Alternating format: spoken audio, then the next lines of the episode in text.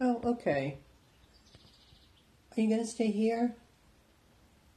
Yes, for a while. Why? Well, I'm going to the market and I thought you might want to come with me. No, no, I'd rather stay here if you don't mind. No, that's okay. May I come with you? asked Cassidy. Yes, of course. But we'd better hurry before it gets too hot. Cassie and Patricia left and started to walk down the street toward the market. You were a nurse during the war, weren't you? asked Cassidy. Yes, I was. Why? My friend Rose is seeing a young man named Robert who was wounded during the war. She says he's the sweetest guy most of the time, but occasionally gets very moody and even violent.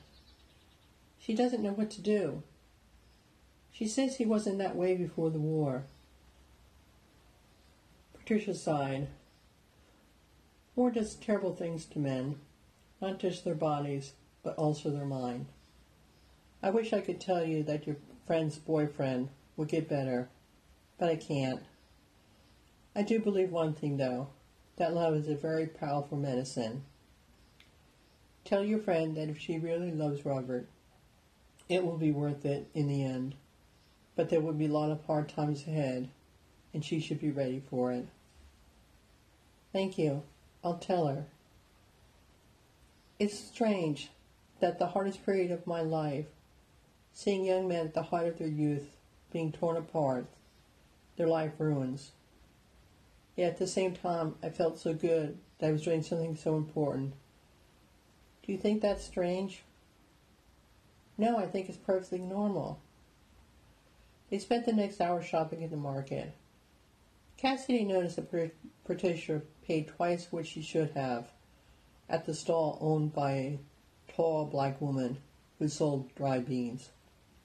She was about to say something, but, Trish, but Patricia gave her a look so she kept quiet, although she didn't know why. Patricia was sorry she had to keep a secret from Cassidy. She seemed like a nice young lady.